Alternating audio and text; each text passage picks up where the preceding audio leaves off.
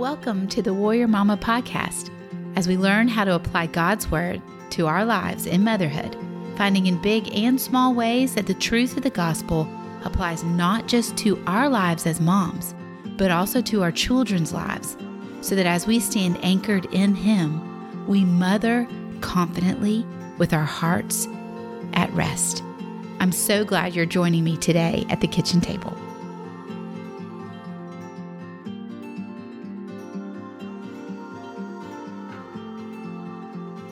Welcome back to the kitchen table. This week we are stepping into a question that we kind of posed in last week's episode, which was How do I know I'm doing this well? Or how can I be good at being a mom? And we are going to take this again from this perspective of we're going to break down this idea we're going to apply the gospel to it and we're going to build it back up in truth. So here's the thought process that I believe most women, including me, when I talk with a lot of other moms, this is what I hear. How do I know if I'm a good enough mom? How do I know if I'm doing this well? How do I know what I should improve on? I'm really trying to fix this part of my motherhood. I'm really working to change this about myself. I really want to be different here. And that language, I really, I have had to caution myself about that language. You have heard me say over and over on this podcast that my bent, my natural bent in my flesh, the way I am in just me, I really want to do good. So that means I want the A on the test. I want to be in the winning group if it's some competition. I want to look good to anybody around me. I I want to look like I've got my act together. There's a lot of drive in me personally for performance. So this question and this concept I have wrestled with for 25 years of being a mom. When Noah was born, within just a few weeks of him being born, I was firmly entrenched in the idea that I was not doing it right. He was a super hard baby. I've now had seven others, and he was hard.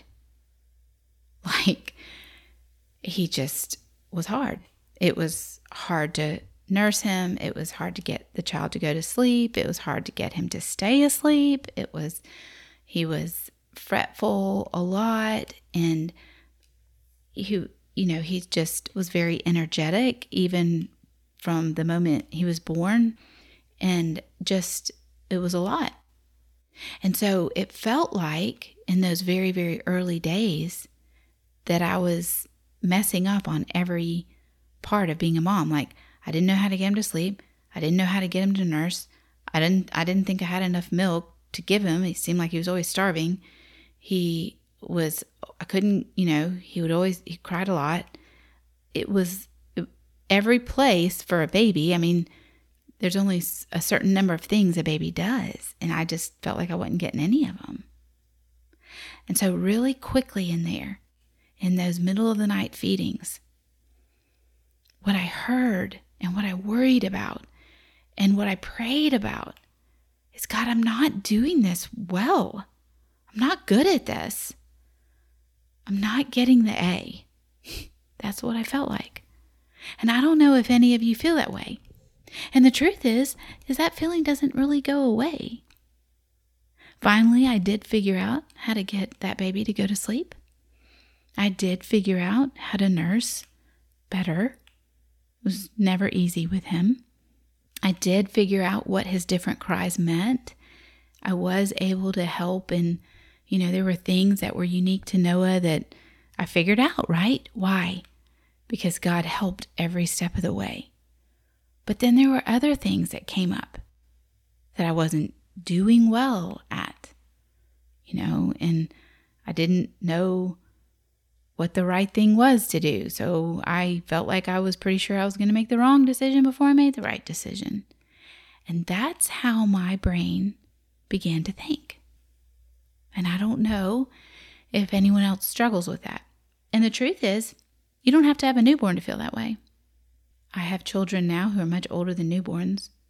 I still fight that thought that wants to attack me, especially like I think I am the most vulnerable to it at night as I'm getting in the bed and rewinding my day and replaying what happened in the day, like kind of watching those videos back, uh, ways I was maybe unkind or made a poor decision or inconsistent or, you know, whatever I've decided or just didn't know how to handle something.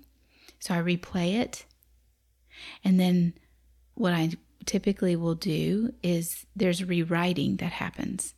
And the rewriting often has to do with layering in how I messed it up, didn't do it right, should have done it better. And I'm most vulnerable to it at night. Now, some of my friends I've talked to, that's not when they're most vulnerable. And I do want to encourage you to think about where you are when ideas of discouragement and, you know, oh, I'm not doing this well, I'm not a good mom, when those thoughts begin to assail you, identify where those times are in your life because in order to do this work, we have to be aware of where the enemy wants to come at us and when. You know, he's a student of us. He knows when we're most vulnerable. For some of my friends, they've said it's like when they're driving in the car. And so, like, their mind is a little bit in like, they're not really thinking, thinking. And that's when they start getting the thoughts of all the places they're messing up. Understand yourself and be thoughtful there. We are working on this over in resetting your mind in motherhood, understanding God's perspective for motherhood. This is exactly the conversation we're having, what you are learning, how to reset pathways that are in your mind, places where when that first thought comes in, you kind of trip down a, a whole long pathway of thought. This is key to understanding you, is understanding where are you most vulnerable to know that that's then where you're going to hear these thoughts the most often. So, this is the thought today. Why am I, I, I need to be better. And what I want you to begin to understand last week we talked about you are God's workmanship. He has designed you specifically, He's created you, He's created you spiritually, and He's created you physically. And He has specific plans for you. And He has designed your family with your children specifically so that this question today becomes something we can answer from a gospel perspective. Do you have to be a good mom? Do you have to have it together? And I'm going to tell you the short answer, and then we're going to do a longer answer, and we're going to dig it apart. The short answer is God is not measuring your performance and saying you're a good mom. It's not even in his language. It's not in his vocabulary. It is not what he is calling you to. The tension is, and what we want to really discern, is he is not calling you to be a good mom. He is calling you to be a surrendered mom. Now, the outgrowth of surrender to God are that you will begin to exhibit the fruit of the Spirit. Why? Because the fruit of the Spirit are spirit growing traits in your life. That is the love, the joy, the peace, the patience, the kindness, the goodness, the gentleness, and the self control. Those are spirit grown traits in your life because you are surrendered. So in John 15, Jesus begins to talk with us about what it means to be surrendered, what it means to allow Him to be the source of our life. And this is a pretty, I mean, a lot of us are very familiar with this. So I'm going to read it to you, and I know it sounds familiar. And I want you, if you're just listening, I want you to decide later this week that you're going to go back to this passage and you're going to take some time with Jesus and say, What does it look like for me to be surrendered. But this is the passage. This is Jesus speaking. I am the true vine. My Father is the vine dresser. Every branch in me that does not bear fruit, he takes away. And every branch that does bear fruit, he prunes that it may bear more fruit. Already you are clean because of the word I have spoken to you. Abide in me, and I in you. And as the branch cannot bear fruit by itself unless it abides in the vine, neither can you unless you abide in me. I am the vine, and you are the branches. Whoever abides in me, and I in him, he it is that bears much fruit. For apart from me, you can do nothing. I want you to understand something. So often, we want to be good enough. We want to be loving and kind and patient and gentle and faithful. We want to have self control. We want to be full of joy. We want those things. And now we live in a culture where they're almost displayed everywhere as if everybody possesses those things because they've captured them in a cute saying or in a picture. And so we believe, oh, they have all that. But I want you to stop for a minute and I want you to really understand this. I'm going to tell you a story. I have shared it before in here, and we go into detail about it in Resetting Your Mind in Motherhood, the course. So, I again, I cannot say it enough. We're giving you snippets here of something we unpack over the course of a week there. Why? Because I want you so grounded in the truth that when these questions arise for your children, they're not hard for you to answer because you know them for yourself. But the question is, why am I not good? Or why am I struggling? Or why can why do I always mess this up? And here is a massive answer to that. Sometimes we try to make fruit ourselves because we know it's the right thing to do. We want to be loving, we want to be patient, so we summon it up. And we kind of grit our teeth in that moment with that child that just instead we really want to lose our mind and scream. But we just bear down and we give some patience to them. Or we just, you know, walk and we, we have to just hold ourselves under deep control because we know we won't be gentle if it if we really just want to unleash but we won't we know that's wrong. So we summon up our own fruit. But that is short term flesh driven which means not Jesus driven fruit. It doesn't last. And i want you to understand with a little word picture. So jesus in john 15 is saying hey you're a branch you need to be connected to me. When you're connected to me and I am connected to you, my life will flow through you and it will bear much fruit. So you need to stay connected to me. You need to abide.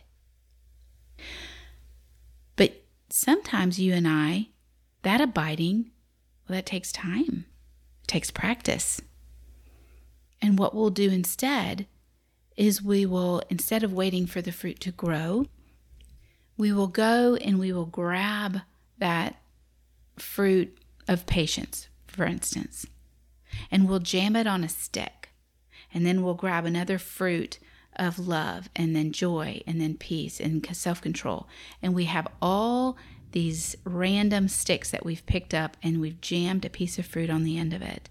And we're trying to hold it all in place and juggle it all and we're mildly stressed because we're having to juggle all this behavior of ourselves, and we're absolutely exhausted. But if I were to walk by you, so let's pretend like it's me and I'm holding all these sticks of fruit, and you were to go by me pretty fast, like maybe at church. You just walk by me at church as I'm getting my kids tucked into nursery or what, this or that. And you're like, gosh, Bethany is so patient with her kids. She's so kind because you're blowing by me really fast. And you see the juggling I'm doing, but you interpret it as fruit. because you kind of can see the fruit from a distance and you're moving fast. But I know that that fruit is not connected to anything. And the truth is, what we know about fruit is if I were to jam apples on sticks, what would happen? Ultimately, they would rot because they're not tapped into the source anymore. They've been plucked from the apple tree. They are not getting any more nutrition. They're not getting anything that they need for life. They're rotting, they're slowly dying. And any fruit that I try and just jam onto sticks, meaning I try and summon up in my own performance, will ultimately die. It may last for a day, it may last for two days, but ultimately I'm going to wear out and one of my kids will do or say, or something will happen, or I'll just stub my toe. And I will drop a bunch of my sticks in that moment. And some days, if I'm less tired than other days, less sleep deprived, I may be able to scramble and pick my sticks up pretty quick, and I may have only shown just a little bit of rotten fruit. But some days, I'm so sleep deprived from what's going on, maybe with an infant, or so troubled by something else happening, or whatever else is going on, I just don't even have the energy to pick up my sticks that day. Why? Because it is not fruit that is growing out of a source. It is fruit that I've just randomly grabbed and stuck on sticks. This word picture is what inside of resetting your mind in motherhood we really work on.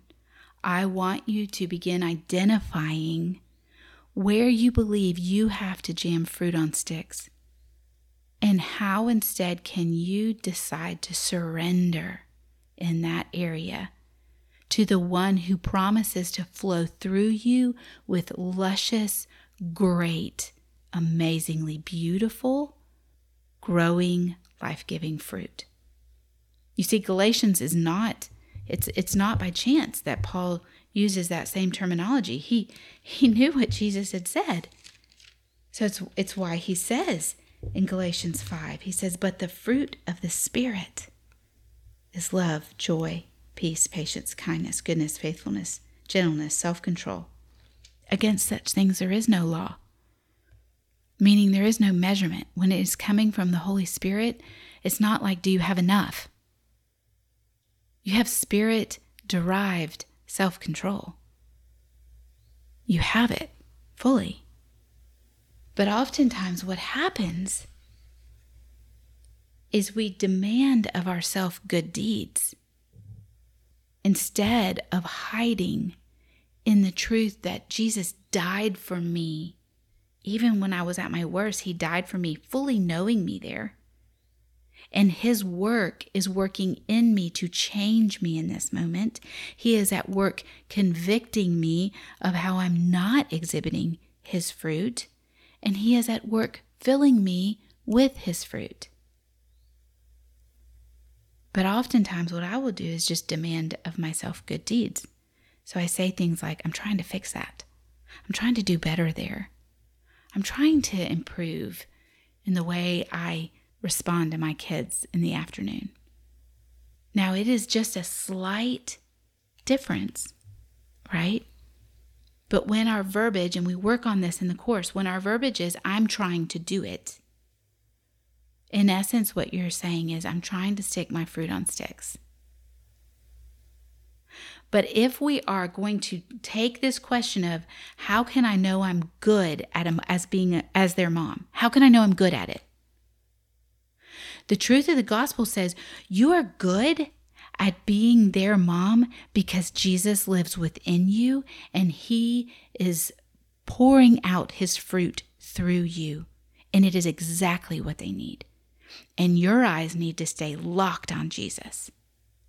But what happens very quickly and very easily is I can, and I think a lot of women can, get my eyes fixed instead on the problem in front of me and how to fix it, on the embarrassment of the problem right in front of me and how to fix it, or on the belief that I am the problem, so I need to fix myself when my eyes need to be locked on Jesus, knowing He died for me, that there is this forgiveness that is vast and it is deep.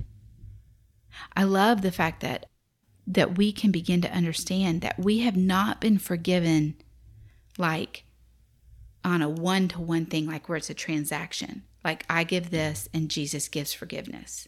And I give this and Jesus gives forgiveness. When we understand that forgiveness is fully given, fully granted for everything, I can find true satisfaction and true rest. When I believe that my forgiveness is based on me even identifying it, even like that there's a transaction that must occur, then I'm ba- I'm on an up and down ride. So I'm up when I've done that transaction really well, and then I'm down like I'm terrible at it when I when I haven't. And that's all based on performance. You see, when I'm disconnected from Jesus, when I'm not centered in Him, when I'm not turned to Him, eyes up, going, Jesus, I just want to live for you today. I just want to be surrendered to you. I want to have this ongoing conversation, communion with you today. And I want to hear, Holy Spirit, when I am not exhibiting kindness towards my child, not from a place of me going, oh, well, I better just choose to be kind, but saying, God, show me what kindness looks like in this moment. And then doing that when I begin to understand that my connection must be to a vine, then I can actually rest, even when I mess it up. And in the course, we really talk about this idea of, well, what happens when we do mess it up? What do we do? Because I'm, I'm going to mess it up before eight o'clock in the morning, and I'm going to keep messing it up all through a day.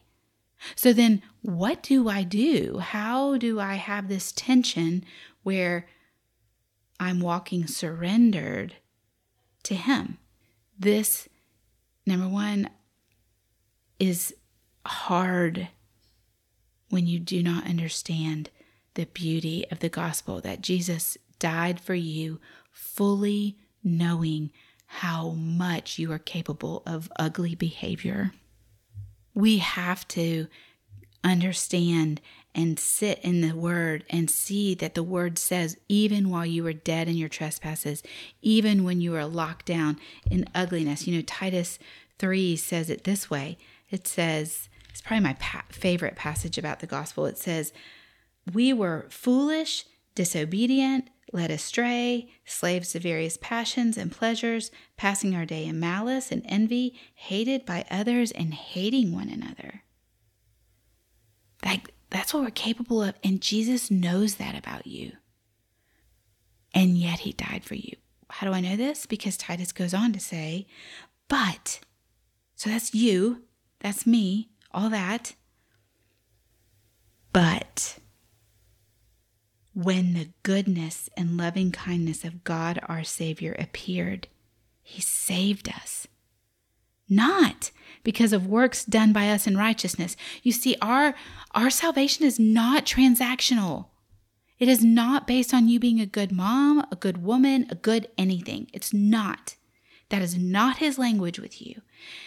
You've got to get anchored in this. Why? Number one, because it will radically change your life and your heart and your whole outlook on your life.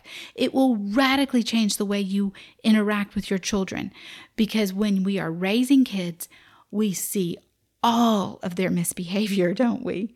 We see all of the ways they can be selfish and mean and disobedient and rude. They grow up a little more and they're disrespectful and cutting. They know how to hurt your heart. They grow up a little more, they rebel. I mean, like, we see it all in our kids. But if we don't get this foundational gospel truth that your forgiveness, my forgiveness, our walk with Jesus is not based on works done by us in righteousness. That it is only a salvation because his goodness and loving kindness appeared in Jesus. That he, by his mercy, it says in Titus, by the washing of regeneration and renewal of the Holy Spirit, he poured that out on us richly. So that being justified by his grace, we might become heirs according to the hope of eternal life. And then Titus goes, I mean, Paul says to Titus, this saying is trustworthy. Like, trust it. Bank your life on this truth. You have been saved not because you do a good transaction with God and you're a good enough mom or a good mom, or the rest of the world thinks you're the best mom that's ever walked the face of the earth. You when you walk surrendered to Jesus, walk justified by his grace, heirs with the hope of eternal life, and he promises, he promises that his fruit will flow out of you for your children's sake, that you will give love and joy and peace and patience. And when you do not, and we talk about this in the course, and we cannot talk about it here right now because we just are running out of time today. When you don't and you mess it up that morning or that day, you will begin to understand the difference between the Holy Spirit's conviction, because Titus says you have been washed by regeneration and renewal of the Holy Spirit. The Holy Spirit is at, li- at work in your life, convicting you. That's way different than condemnation and shame. And a lot of us walk around in shame and condemnation and we were embarrassed. And if anybody knew this about us or what we did or what we did that day or a long time ago or even today, we walk around carrying that. And that is a burden the enemy puts on us to absolutely deny the gospel. But when we can stand in the gospel and we understand what conviction is versus condemnation, we can hear the difference and we know which one to listen to, then we can walk confident that His fruit will flow out of us into our children's lives. And then when we talk to our kids about this, when we're talking to them about their selfishness or their rudeness or whatever's happening in their sinful world, we talk about it from this place of radical forgiveness. This place of grace and mercy that's not based on them suddenly performing better as a kid in your family unit but simply because we are mimicking Jesus to them. I want you to understand this is very, very important. And understanding the heart of God means that we have to work out these basic truths of the gospel and then build upon that foundation.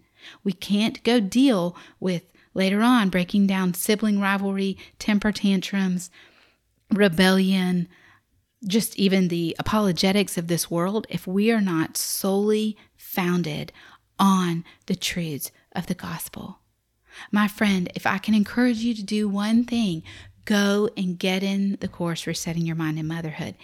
Even if this feels like a review, you need it. And and you need to walk your kids through that course ultimately. It is chock full of scripture to anchor yourself in. You can do it with your friends. If you do it with two friends, we are giving it to you at a 25% discount. If you want to do it in a larger group of 10 or more, get back in touch with me. We have a church discount level because we're offering it to churches, and churches are doing it with large groups of women.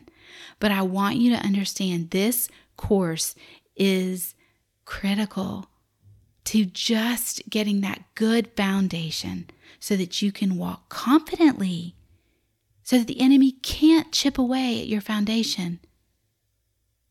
And when the storms come, which they will, your foundation is solid and you know it's on Jesus.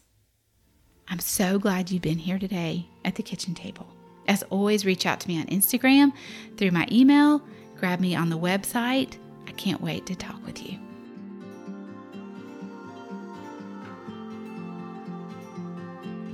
Thanks for listening this week to the Warrior Mama podcast.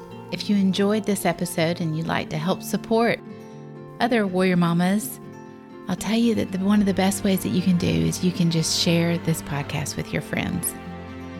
You know, sometimes we love to talk about the things we like the most for our face, for our life, for our kids. Can I tell you that it would be a great blessing to begin to share with other moms the things that God is teaching you and the ways that He is growing you in Him. Our prayer over here at the Warrior Mama podcast is that this podcast is something that does that for you in your life. So feel free to share it with your friends post about it on social media, and of course, leave a rating and a review. I love seeing what God is doing in your lives. And I look forward to sitting with you at the kitchen table again next week.